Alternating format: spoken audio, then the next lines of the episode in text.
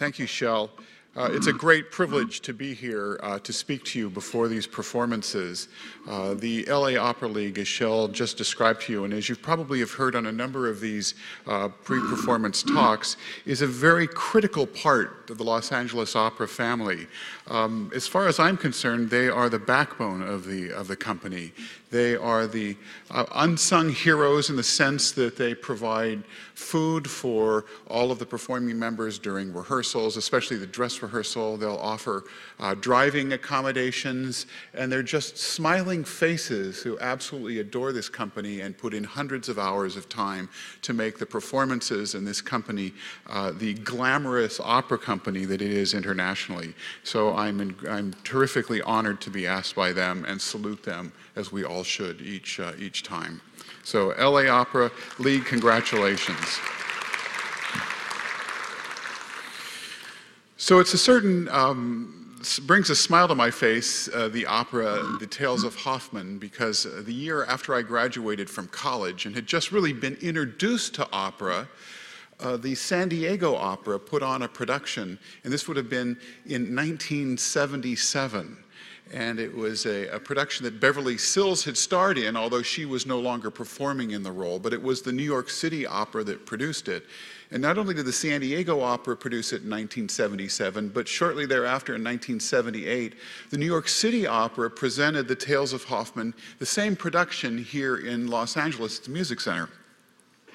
And so, as a young opera fan, it seemed as though The Tales of Hoffmann was going to be an opera that I saw a whole lot. And in the first couple of years of my opera going, I saw this same production several times, and it became very familiar.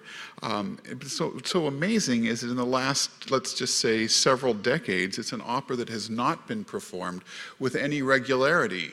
And so that, uh, that means that we all come to it with a fresh sense of what is this opera, what's it about, and how do we approach it now in 2017, and how is the Los Angeles Opera, and how do performing companies approach it? Well, in many ways, the best approach is to look at where the opera was, how it was created in its early days, and how that reflects today on what we're going to see. And if you've done any background or read anything about this opera, its, its performance structure is totally and entirely confusing. And that's because there are so many characters, and oftentimes companies will have the same character perform all of the soprano parts, all of the tenor parts, and all of the uh, baritone parts. So there'll be three singers doing each of these characters, and their names change, except for Hoffmann, in each of the acts. And there are three acts, but there's also a prologue and an epilogue. So sometimes you'll hear it produced as five acts. So do we have a prologue and an epilogue and three acts, or do we have five acts? And who are the characters and how do we keep them apart and distinguish them? And sometimes the acts aren't called Act 1, Act 2, or Act 3, are known, but they're instead known as the name of the character, the leading lady, as it were, the dramatic singer, the soprano in each of the acts. So there's the Olympia Act, there's the Antonia Act, and there's the Giulietta Act. And there's some question is in our mind is how do we keep those names separated? Well, we all know Olympia. She's the, the robotic doll. She's the automaton who has that great aria that, uh, that we all probably can, can, can hear in our sleep sometimes. But then there's Antonia and Giulietta. And, and who are these? Isn't one of them take place in Venice and one of them takes place in Munich? But at the very first performance of this opera, the gentleman who was producing the opera, Leon Cavallo, who was a very dominant character, decided to actually chop off one entire act, but instead move then the situs or the place of that act into the one that's remaining and brought music from the act that he chopped off and put it into a different act. And then the publishing company the next year actually published the score with a lot of these conversions. Now, the reasons these conversions took place is that Offenbach died about three months before the opera was produced. He actually said to Leon Cavallo, Car- Carvalho, not the not the uh, operatic composer uh, Leoncavallo, but Leon Carvalho. He said, Please, would you hurry up and get my opera done? I'd like to see it before I die. And he actually knew he was dying because he was suffering from gout and the gout had had evolved to the point that, uh, that he was um, very weakened in the last really nine months of his life. And so he was working awfully hard to complete this opera, this grand opera, this dramatic opera, so that he would be remembered not for the 90 operettas that he had produced and written so easily in the preceding 40 years, but he wanted to be remembered for somebody who produced a grand opera. So while his body actually shriveled um, and his writing became very difficult to perceive, he did finish what he wanted to complete. It just hadn't been orchestrated. But then the director of the Opéra Comique, which was a big opera company in Paris, he decided to then rearrange things. And it is that that has led to such confusion. So hopefully tonight I'll give you a little bit of an idea of how to keep the characters somewhat straight. So the production tonight is going to proceed with a prologue where we'll meet Hoffmann. And Hoffmann is actually the representation of a real author, E.T.A. Hoffmann, who lived um, in the early 19th century and wrote a lot of stories. Hoffmann, E.T.A. Hoffmann was actually a painter, a lawyer, a musician, as well as, uh, as an orator. So he had these great, um, these great abilities. And he actually, Hoffmann himself actually composed music, but that hasn't been incorporated. But Hoffmann told stories, and it was the idea of two French authors, Michel Carré and Jules Barbier, who were librettists, to actually write a drama based on four of E.T.A. Hoffmann's stories.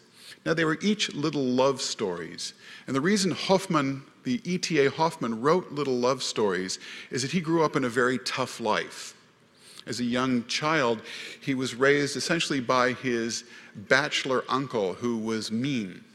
And the only person who was nice to him was a woman who lived in the house, not his mother, although he had a good relationship with her. He, a woman lived in the house who was a soprano and they'd have musicals.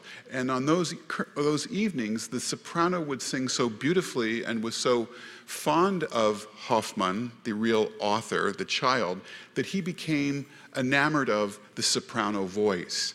So we have each of these stories, which are love affairs with sopranos. Now, the librettists, Jules Barbier and, and Michel Carré, wrote a, uh, a, a play in 1851 essentially the Tales of Hoffmann. And they put Hoffmann as the male character in each of the stories. And those are what are represented in the opera.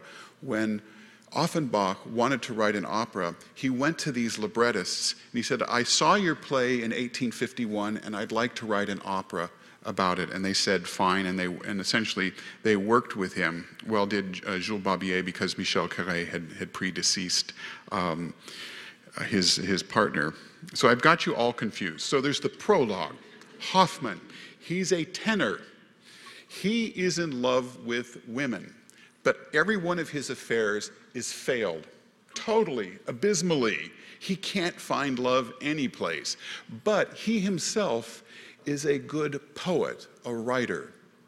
And he has a muse. In other words, a writer has somebody that basically gives them inspiration. It doesn't have to be a person, it can be a spirit or a thing. And that character of the muse, Hoffmann's muse, is represented in the opera and will be present all the time. So that is one of the characters on the stage. Hoffmann the tenor, Nikolaus, or the muse, is the representation in human form of the poetic muse that leads Hoffmann to his real calling, which is the beauty of words and poetry. So that character, the muse, is trying to represent the foil to all of the foiled love affairs that Hoffmann has. So we now have Nikolaus, who is also the muse, one person in two names, then we have Hoffmann the tenor. Nikolaus is generally performed by a mezzo soprano, but in some performances it's performed by a bass baritone. So that's where it gets confusing too. But let's just keep it with a mezzo soprano. So then there's this character called Counselor Lindorf. Now, Counselor Lindorf is the manifestation of evil. And he is, he is both evil, but he also has magical powers. So he can manipulate not only the emotion of people, but he can manipulate events as well. But he has four different names. So he appears in each of the acts as four different names. So in the prologue, it is Counselor Lindorf. And Counselor Lindorf appears at the end of the opera in the epilogue as well. But in between, he has different names. In the first Olympia act, again, she's the automaton doll, Counselor Lindorf is known as Coppelius. Now, Coppelius again is the incarnation of evil. And the incarnation of evil foils acts to frustrate all of Hoffmann's love affairs. So Hoffmann can't blame it on his own inability to see reality. He has to blame it on this figure of the satanic character, which is fine. It's good for opera. He's known as Coppelius in the Olympia or automaton, um, the robotic doll scene. In the Venice scene, which is the scene that has the great Barcarolle, the courtesan, the wealthy courtesan is named Giulietta. And in this particular scene, Counselor Lindorf is known as Dappertutto. Right? So it's Counselor Lindorf, Coppelius, Dappertutto. And in the third act, what is known as the Antonia Act. And the Antonia is a singer, she's a soprano, and her mother has just died of consumption. But her mother died of consumption because she had a beautiful voice and she wore herself out. And Antonia is suffering from the same incident. Her voice is causing her frailty and may take her life. Counselor Lindorf, Coppelius, Dappertutto appears in the Antonia Act is Dr. Miracle. It's actually Dr. Miracle, but in French it's Miracle. Dr. Miracle. So we have Counselor Lindorf, Coppelius, Dappertutto, Dr. Miracle. They're all the same character and they will all be performed by the same baritone. So we have Hoffmann the tenor, we've got the Counselor Lindorf and his characters, we have the muse and Nikolaus, and then we have the main soprano, this, this main soprano parts. And in addition to the Olympia Act, Olympia Act, and the Antonia Act and the Giulietta Act, there's this other character, Stella. And Stella appears in the prologue and Stella appears in the epilogue. And Stella is a soprano who's performing next door in a theater in the opera Don Giovanni. And she's Donna Anna. And she, Stella, represents the manifestation of all of the three other women. So Hoffmann sees in Stella these three women, and he's in love with her. And as the opera begins, Stella is sending to Hoffmann her key to her, essentially, essentially to her dressing room at the opera house where she wants him to come after her performance. So while Andre, the servant, is taking Stella's key to Hoffmann, Andre is interrupted by Counselor Lindorf because he has a shine for Stella himself. Now, he wants to frustrate Hoffmann, but he's, you know, pretending to love her, want her, desire her as well. So he bribes Andre, and Counselor Lindorf gets Stella's key. We're then transported to essentially the better part of, probably the best known part of the prologue, which takes place in Luther's Tavern. Now, Luther's Tavern is funny for a couple of reasons. One, you wonder why did he pick Luther? Well, E.T.A. Hoffmann, the real writer, had a group of writing buddies. They all wrote together, they were authors, and they hung out. Puccini had his Puccini Club, and a lot of these composers had their, I don't want to say hangers on, but they had their pals that they hung out with. So E.T.A. Hoffmann hung out with his writing friends at a tavern called Luther's Inn. So, in the context of putting this opera together, we have Hoffmann's real drinking bar named Luther, Luther's Inn, where we all are transported and we first meet Hoffmann. All right, so when we meet Hoffmann, he's there with a group of students, and they first sing about the glory of beer and wine. And so you'll hear a chorus of that and how wonderful it is. And then Hoffmann will come in. And Hoffmann is, he's kind of a, a character who's, who's, who's had a, a bit of a rough go of things. And he, in turn, likes wine and beer. Now, what's interesting about this as well is that E.T.A. Hoffmann is a very young man um, suffered from alcoholism. And so a lot of his writing has been influenced by that. So, in the context of this opera, the character Hoffmann in the prologue and in the epilogue is pretty inebriated. So, that is again a representation of the real E.T.A. Hoffmann and how the French authors brought the real character into the story that then Offenbach used to write this opera. So the students ask Hoffmann for some entertainment.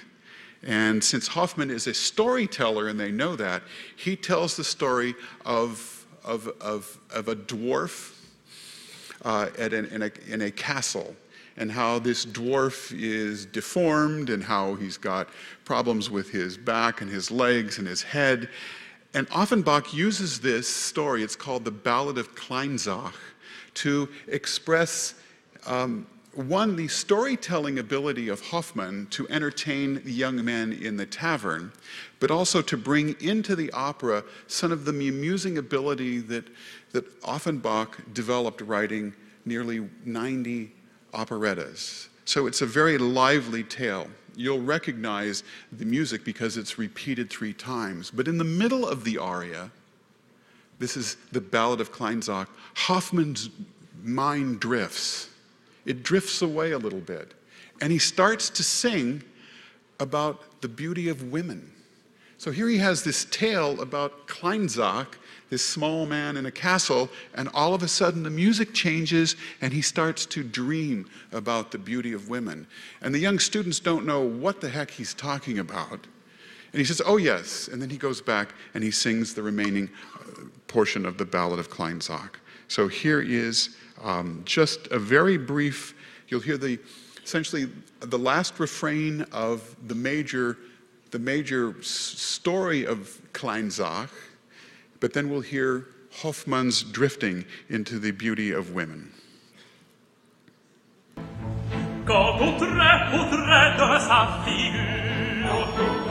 sans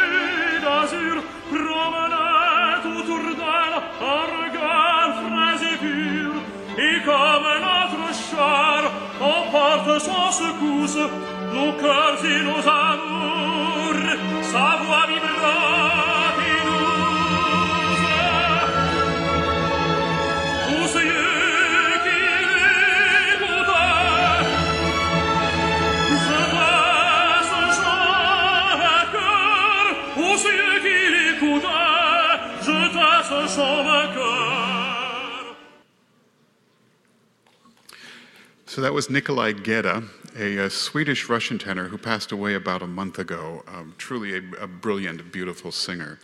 So Hoffmann uh, then finishes that story. The young men are delighted that he's told the story. Counselor Lindorf shows up, and he's essentially the needle in the side of Hoffmann. And Hoffmann recognizes that whenever Lindorf shows up, good things don't happen. And so while he's there waiting for Stella, he's suspicious that something might happen in that affair. Notwithstanding, the young men, students in the tavern, ask him to tell stories. And he says, I can tell you the stories about my love affairs. And they're all eager. So he then tells the three tales of the women, uh, the love affair. Now, Offenbach, just a little bit about him, was born in Cologne, Germany uh, but moved at the age of 13 to, to France. Uh, his father, Jacob, uh, was actually known as J- Jacob Eberst. Uh, they changed their name to Offenbach, as that was the name of the town they lived in, and Jacques Offenbach's father uh, was known as Der Offenbacher, so they changed their name to Offenbach. His two sons, that is, uh, Jacob's two sons, moved to um, actually it was Isaac's two sons, uh, moved to Paris, and Jacques Offenbach was accepted actually into the Paris Conservatory, which they didn't take foreign students, but he was such a, a clever young student. He knew how to get in the side door and took a year's worth of study there. He studied violin uh, originally, but he was fonder of the cello, and without telling his father, he learned to play the cello and became quite accomplished.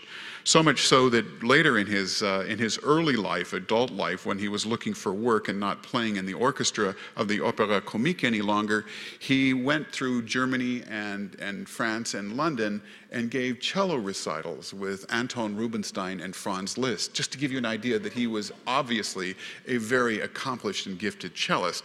But composing was his call that being Offenbach.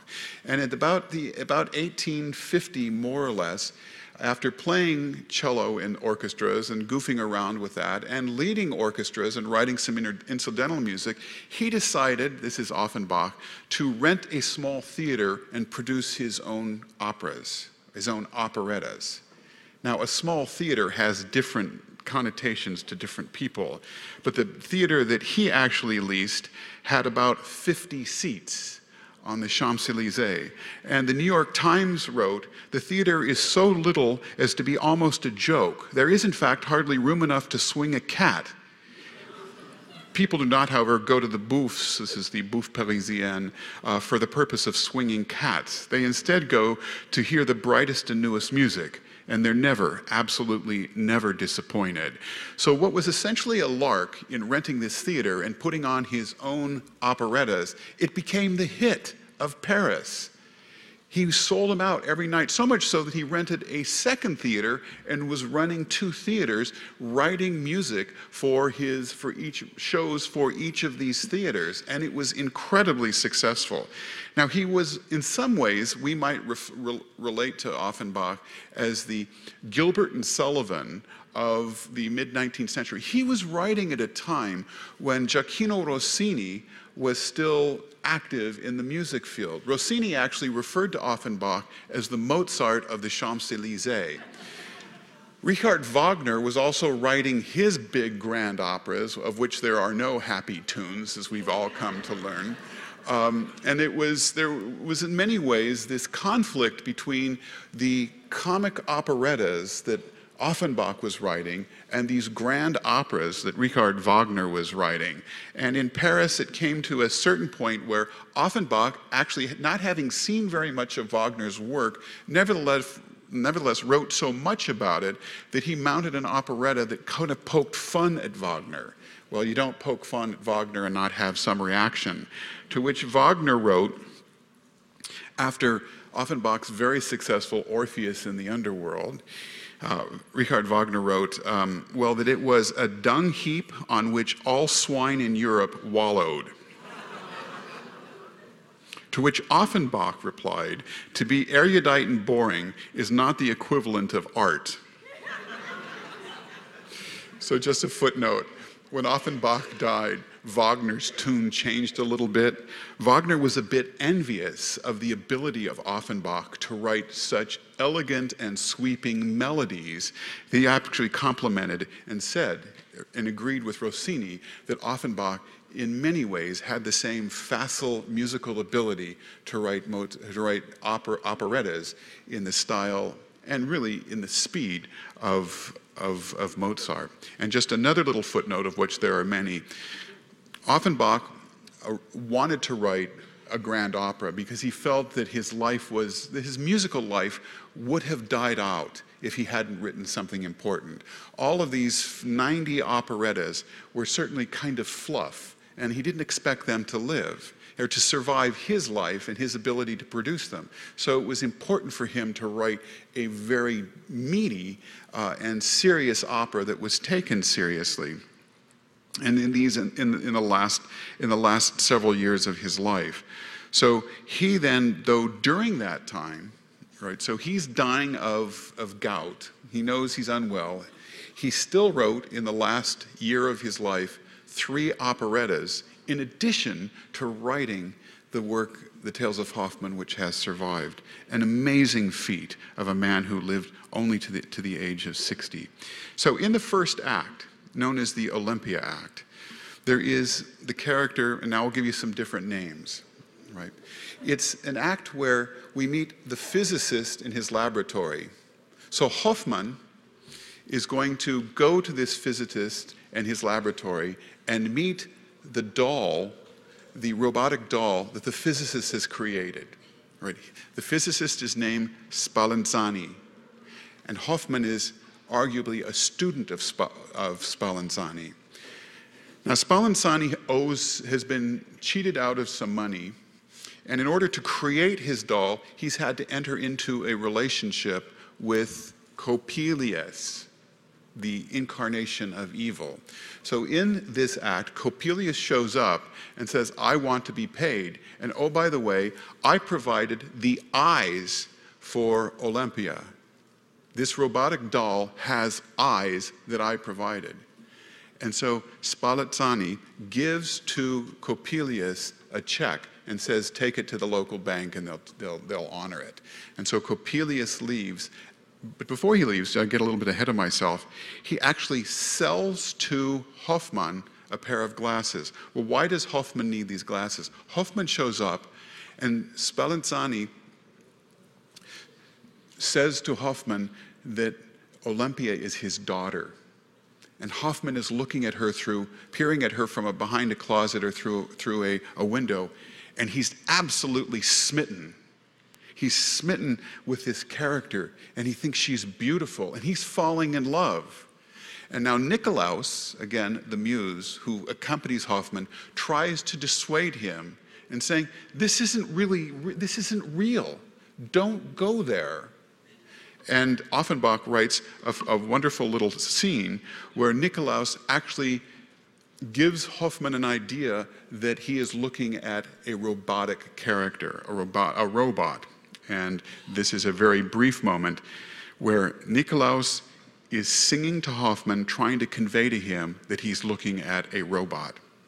Now, Nikolaus in this recording is sung by a baritone, so I'm sorry. Um, I, I don't mean to confuse you, but the music is so beautiful. Oui, je sais, tout pour la physique, pour la physique.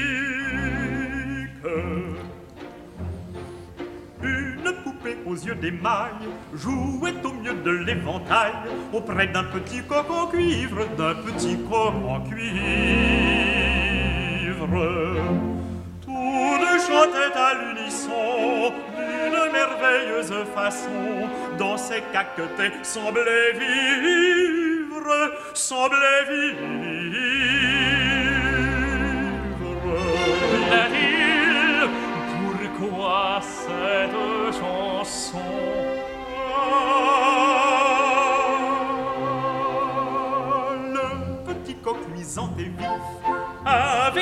Rébarbatif, tournait par trois fois sur lui-même, sur lui-même. Par un rouage ingénieux, la poupée en roulant les yeux, soupirait et disait Je t'aime, je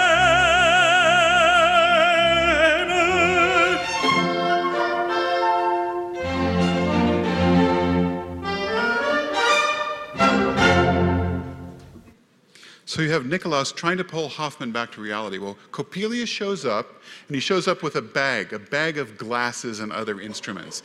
And he convinces Hoffmann to buy a pair of glasses because the glasses that he sales, says to Hoffmann will allow him to, well, see beauty, but see into the heart and soul of anyone he looks at. So Hoffmann pays uh, Nicklausse actually pays the money. Hoffmann buys a pair of glasses, and essentially we call them rose colored glasses. So he looks at Olympia the doll as uh, through these rose colored glasses and believes that she is animated and real. She's an animate character. So Spallanzani wants to introduce this invention of his to his friends, who he invites them all over to a party. And this is where we have the fun. So, in the context of the opera, there are wonderful choruses, and this is really one of the more beautiful one, the arrival of all of the guests who will be introduced to Olympia um, as Spallanzani hopes, and to possibly see a new son-in-law. as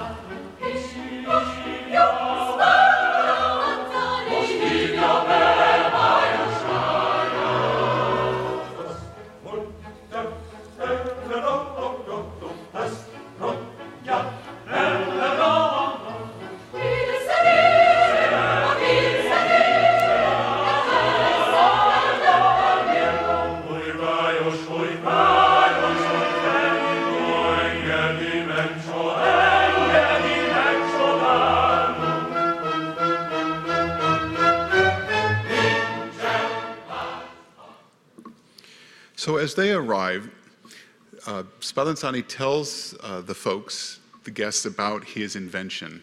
He says it's a, he wants to introduce them to someone, and that she can actually sing, and she can accompany herself on the piano or the harp. And so someone suggests that she play on the harp. So in many productions, she actually doesn't play on the harp, but it's, it's a nice idea. So the doll comes out, and the doll sings the aria. And she does move mechanically. But Hoffmann, again with these glasses, is absolutely gobsmacked at the beauty of this woman and the beauty of her voice. So while everyone else is entertained by her, and in particular um, her movements, which do have a jerky motion to them or do have a robotic motion to them, Hoffmann doesn't see these, see this. And what's funny to even make the point a little bit greater as you all well know, the doll is wound up. And during the middle of this aria, where she's singing about the birds in the sky and how beautiful it is and how they all lead to love, the doll runs out, the springs unwind. And so it's always fun to see how a director is going to deal with that. You've probably seen Beverly Sills, or uh, recall Beverly Sills, and they would literally just go bend way over. And so then someone comes back and essentially winds them up again. So Offenbach represents this in the music. So while we all know there's something fishy about this character, Hoffmann doesn't. But the aria is exquisite. And as I said a couple of weeks ago, Beverly Sills in her performances actually makes a meal out of it.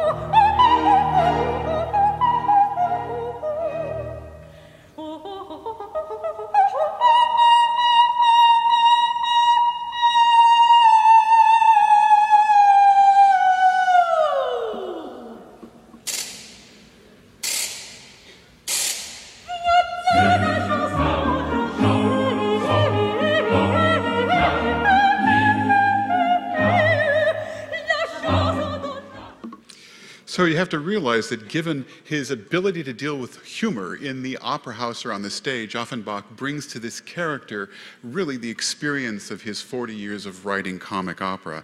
So we have then, what happens is that um, Coppelius realizes that the, the check that Spallanzani has given him is bad, and he comes back and he essentially destroys the doll and grabs the eyes, handing the remnants of this destroyed mechanical doll to Hoffmann, destroying uh, his incipient love affair with her. We then go to, this, to, this, to the next act. And before we get there, Offenbach actually devised this to be written as a, um, as a grand opera instead of a comic opera, opera a French comic opera for the opera, opera comique. And there's, a, there's important distinction. Um, in French, at the French opera comique, it was actually songs arias and duets and ensembles that were separated by spoken language. That was the convention. There, weren't, there wasn't the sung recitative in between the arias or the, the ensemble pieces. Offenbach wanted to write an opera which had the recitatives in between it, a through composed, all musical, but because he engaged the opera comique in Paris, he then had to write it in the opera comique style. So there's generally spoken language in between dialogue, in between each of the arias, duets, or the ensemble pieces. That was the convention and the structure required by that opera house. In other opera houses, there was another composer, Ernest Guiraud, who actually, after Offenbach's death, wrote recitative that connected the, uh, the, the, scenes. Guiraud also wrote the recitative that connected scenes in Carmen of Georges Bizet. So Guiraud had this reputation of really being the fix-it kind of, kind, of, uh, kind of guy, kind of composer.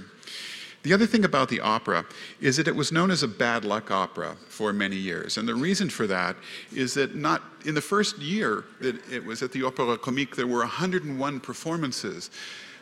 But Offenbach actually engaged two different companies, the Opera Comique in Paris and the, the, and the Vienna Opera. And on the second night of the Vienna Opera, the opera house burned down. 400 people lost their lives. The director was arrested and he committed suicide. So there was the thought that this is an opera that really brings bad luck. In 1887, there was a fire actually at the Opera Comique which burned some of the score and has given rise to many of the problems, or let's just say issues, that opera companies have in piecing together this opera because portions of it have been, have been lost. But it still survives because of the beauty and invention of Jacques Offenbach. So it was, there's always been some question as to whether the Venice Act, the Giulietta Act, is second or third. Many people in the last, many companies in the last 30 years have put the Venice scene, the Giulietta scene, in the second act position. Giulietta is a very wealthy, beautiful courtesan uh, in Venice. And it begins, this act begins with the exquisite barcarolle, which is essentially the representation of the, uh, the punters on the, on the Grand Canal uh, in, uh, in, in Venice. Uh, this is a song they sing. So in the performances, Nicklausse sings the, um, uh, the, the, beauty of love, the love at night, um, O belle nuit, O, uh, o belle nuit, nuit d'amour. it's probably the best known moment of this opera. it didn't come from this opera. Offenbach wrote it as an overture to one of his earlier failed attempts known as Die Rheinnixen, or the Rheinnixies, but he used it so much better and so much more beautifully uh, located on the Grand Canal.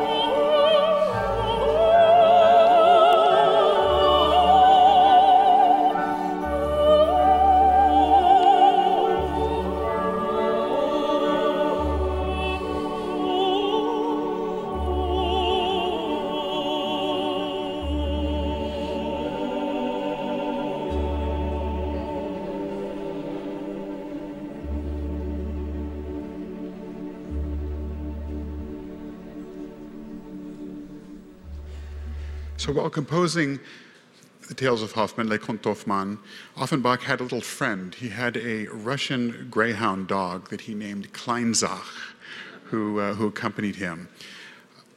In this scene, uh, again the manifestation of evil, gives to and uh, gives to Giulietta a diamond, a big diamond, so that this entices her to capture the vision, the the image of Hoffmann in a mirror, and by capturing this image, it captures essentially his soul. So Dappertutto is trying to capture the soul of Hoffmann. Well, Dappertutto has also captured this, the shadow of a character named Schlemiel, which is a Yiddish word and it was totally intentional. This character is a Schlemiel, but he is the, the current escort of Giulietta. And he and Hoffmann fight a battle. Hoffmann kills him.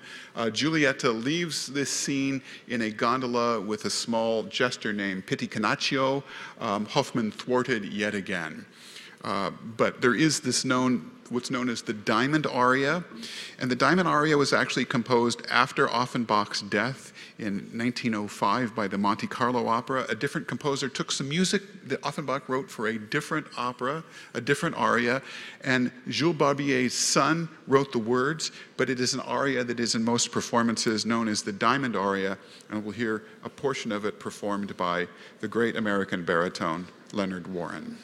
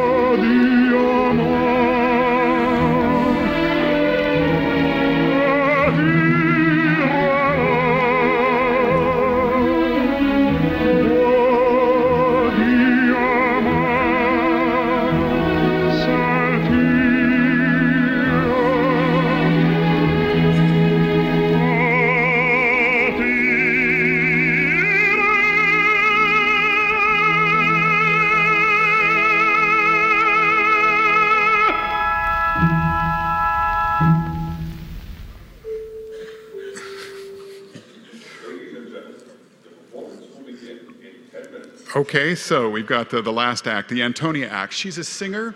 Uh, she's, she has consumption. Uh, she's engaged to Hoffmann. Her father, Crespel, has moved she and her, her household to Munich to avoid Hoffmann, to try to hide from him because Crespel thinks that Hoffmann is letting his daughter sing, and letting her daughter, his daughter sing will lead her to death, as has happened to Antonia's mother. Hoffmann finds them.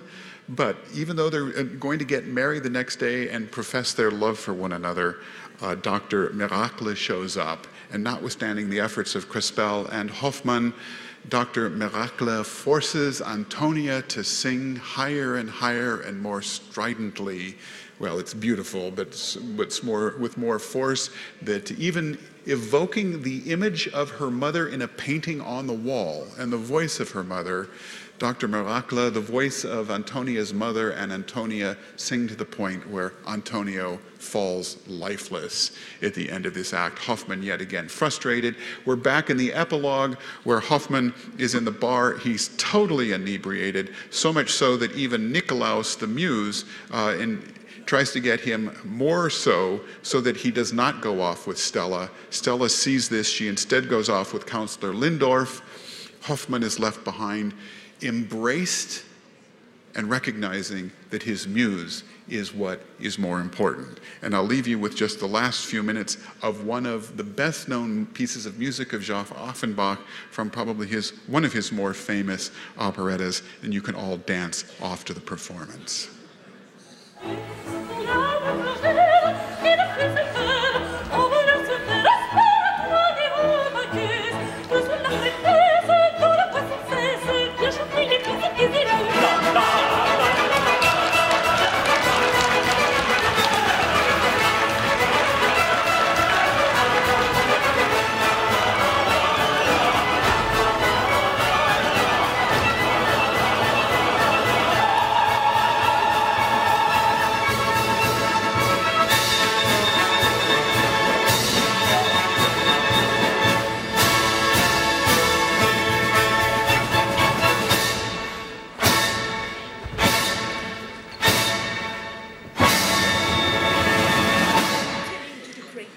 Enjoy the performance, friends. Thank you so much. Bye, guys.